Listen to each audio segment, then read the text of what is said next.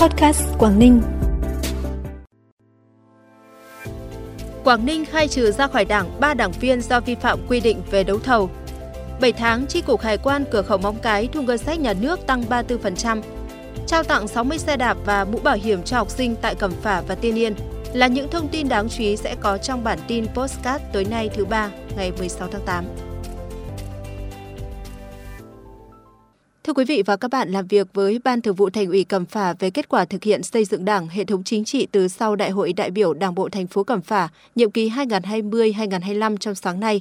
đồng chí Trịnh Thị Minh Thanh, Phó Bí thư tỉnh ủy yêu cầu Ban Thường vụ Thành ủy Cẩm Phả tiếp tục củng cố rà soát lại các tổ chức mô hình cơ sở Đảng, mạnh dạn đề xuất tỉnh luân chuyển cán bộ từ tỉnh xuống địa phương ở một số vị trí khuyết yếu, ra soát lại các tiêu chuẩn định mức chỉ tiêu biên chế, từ đó đề xuất với tỉnh phân bổ biên chế cho phù hợp trên cơ sở cơ cấu lại đội ngũ cán bộ công chức, đồng thời cần tăng cường công tác kiểm tra giám sát về công tác cán bộ, đảm bảo trình độ của mỗi cán bộ phải phù hợp với vị trí việc làm, tạo được niềm tin cho cán bộ công chức.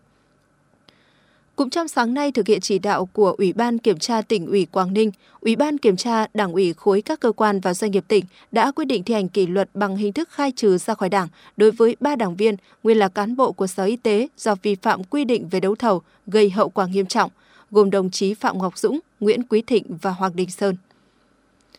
Liên quan đến vụ việc nguyên giám đốc Trung tâm Kiểm soát Bệnh tật CDC Quảng Ninh Ninh Văn Chủ tổ chức và tham gia các bữa tiệc, chia tay, giao lưu trước khi nghỉ hưu theo chế độ với quy mô lớn gây xôn xao dư luận. Ngày 15 tháng 8, tại kỳ họp 40, sau khi xem xét báo cáo của đoàn kiểm tra, Ủy ban Kiểm tra tỉnh ủy Quảng Ninh đã thống nhất kết luận vi phạm của đồng chí Ninh Văn Chủ gây hậu quả nghiêm trọng, đến mức phải xem xét xử lý kỷ luật. Đảng ủy bộ phận Trung tâm Kiểm soát Bệnh tật tỉnh Quảng Ninh để xảy ra vụ việc nêu trên phải kiểm điểm, rút kinh nghiệm sâu sắc. Ủy ban Kiểm tra tỉnh ủy Quảng Ninh giao Ban Thường vụ Đảng ủy khối các cơ quan và doanh nghiệp tỉnh thực hiện quy trình xem xét xử lý kỷ luật đồng chí Ninh Văn Chủ và chỉ đạo tổ chức kiểm điểm đối với Đảng ủy Bộ phận Trung tâm Kiểm soát Bệnh tật tỉnh Quảng Ninh hoàn thành trước ngày 25 tháng 8.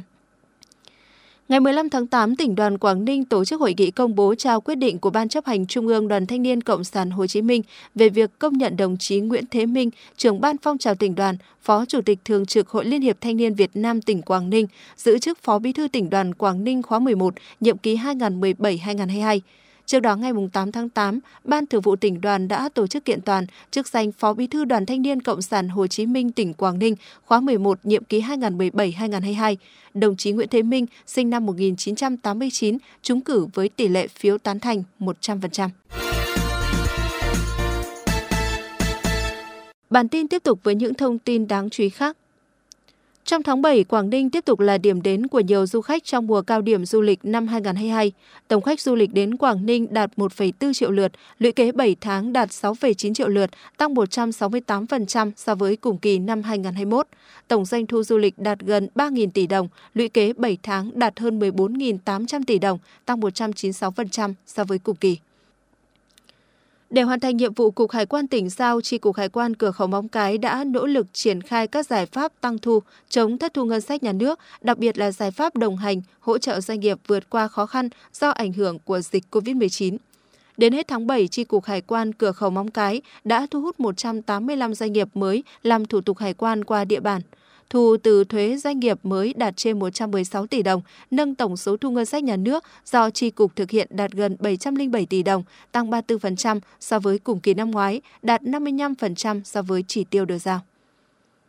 Chiều nay tại phường Mông Dương, Hội Bảo trợ người khuyết tật và trẻ em mồ côi tỉnh Quảng Ninh phối hợp với Ủy ban nhân dân thành phố Cẩm Phả trao tặng 60 xuất quà gồm xe đạp và mũ bảo hiểm cho 60 học sinh khuyết tật mồ côi có hoàn cảnh khó khăn ở hai địa phương là Cẩm Phả và Tiên Yên với số tiền là 161 triệu đồng. Toàn bộ nguồn kinh phí được tài trợ bởi công ty trách nhiệm hữu hạn điện lực AES Mông Dương và công ty GenX X Nhân kỷ niệm 17 năm Ngày hội toàn dân bảo vệ an ninh Tổ quốc, 77 năm Ngày truyền thống Công an Nhân dân 19 tháng 8, 77 năm Ngày truyền thống ngành bưu điện Việt Nam 15 tháng 8, Công an tỉnh phối hợp với Bưu điện tỉnh tổ chức chương trình giao lưu văn nghệ chào mừng Ngày hội toàn dân bảo vệ an ninh Tổ quốc năm 2022. Nhân dịp này, Công an tỉnh đã tổ chức khen thưởng biểu dương những tập thể cá nhân xuất sắc, điển hình trong xây dựng phong trào toàn dân bảo vệ an ninh Tổ quốc, tạo khí thế thi đua sôi nổi, nâng cao hiệu quả, đáp ứng yêu cầu nhiệm vụ bảo vệ an ninh trật tự trong tình hình mới.